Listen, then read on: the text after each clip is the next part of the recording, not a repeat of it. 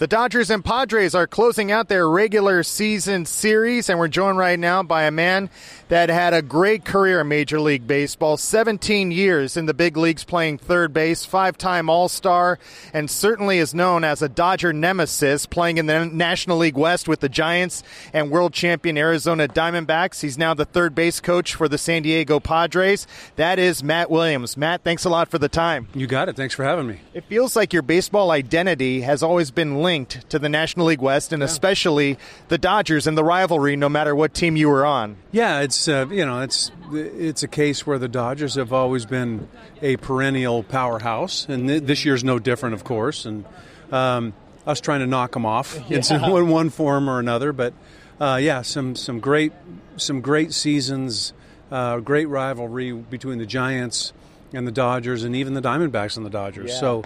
The National League West is a nice place to be.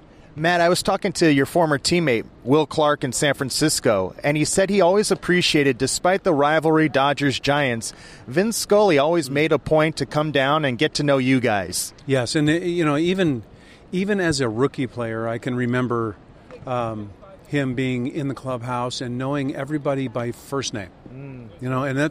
It says something to a young player that somebody of that magnitude, somebody of that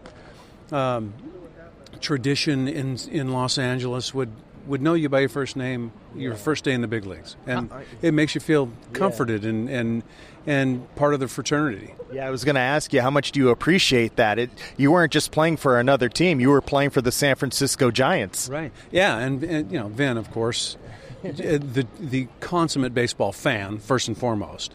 So he appreciated guys that played hard and tried to win, and he'll be sorely missed for sure, but we'll all cherish the memories we've got of him. Matt Williams is our guest. Matt Williams, by the way, hit 43 home runs in a lockout-shortened season in 1994.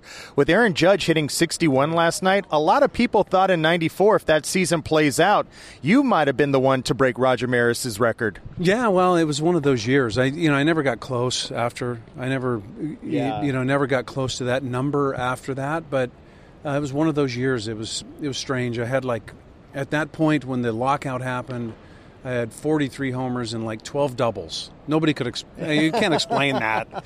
But it just so happened that if I hit the ball and I drove it, it would just sneak over the fence. And so it was one of those years. But you never know what can happen. I know that now Aaron's put together a fantastic season.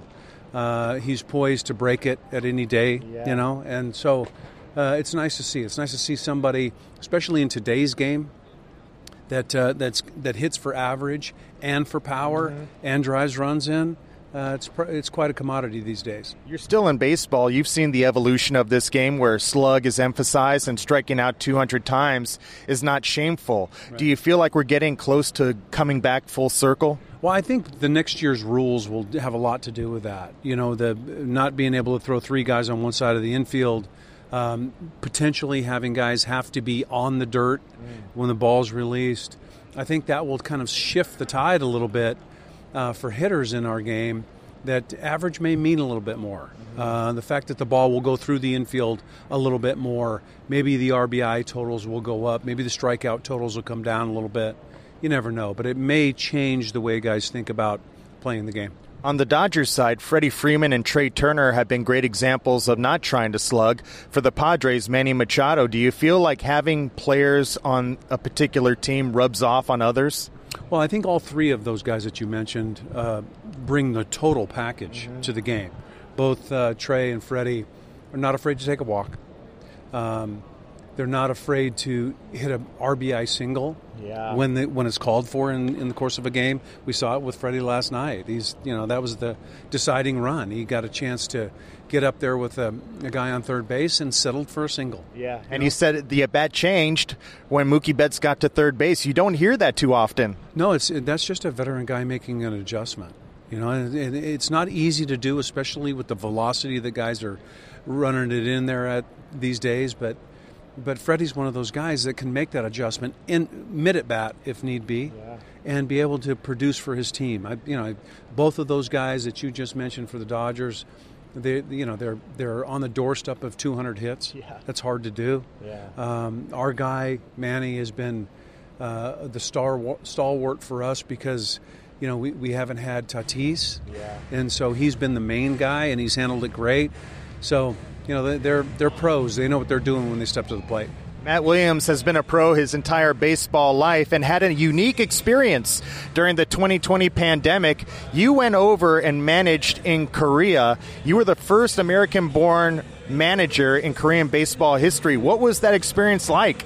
It was fun. COVID was a real problem. It was a real problem globally, of course, but we didn't get to experience the whole feeling of Korea. It's a completely different game. I got a chance. One of our guys, Ha-Sung Kim, was over there when I was there.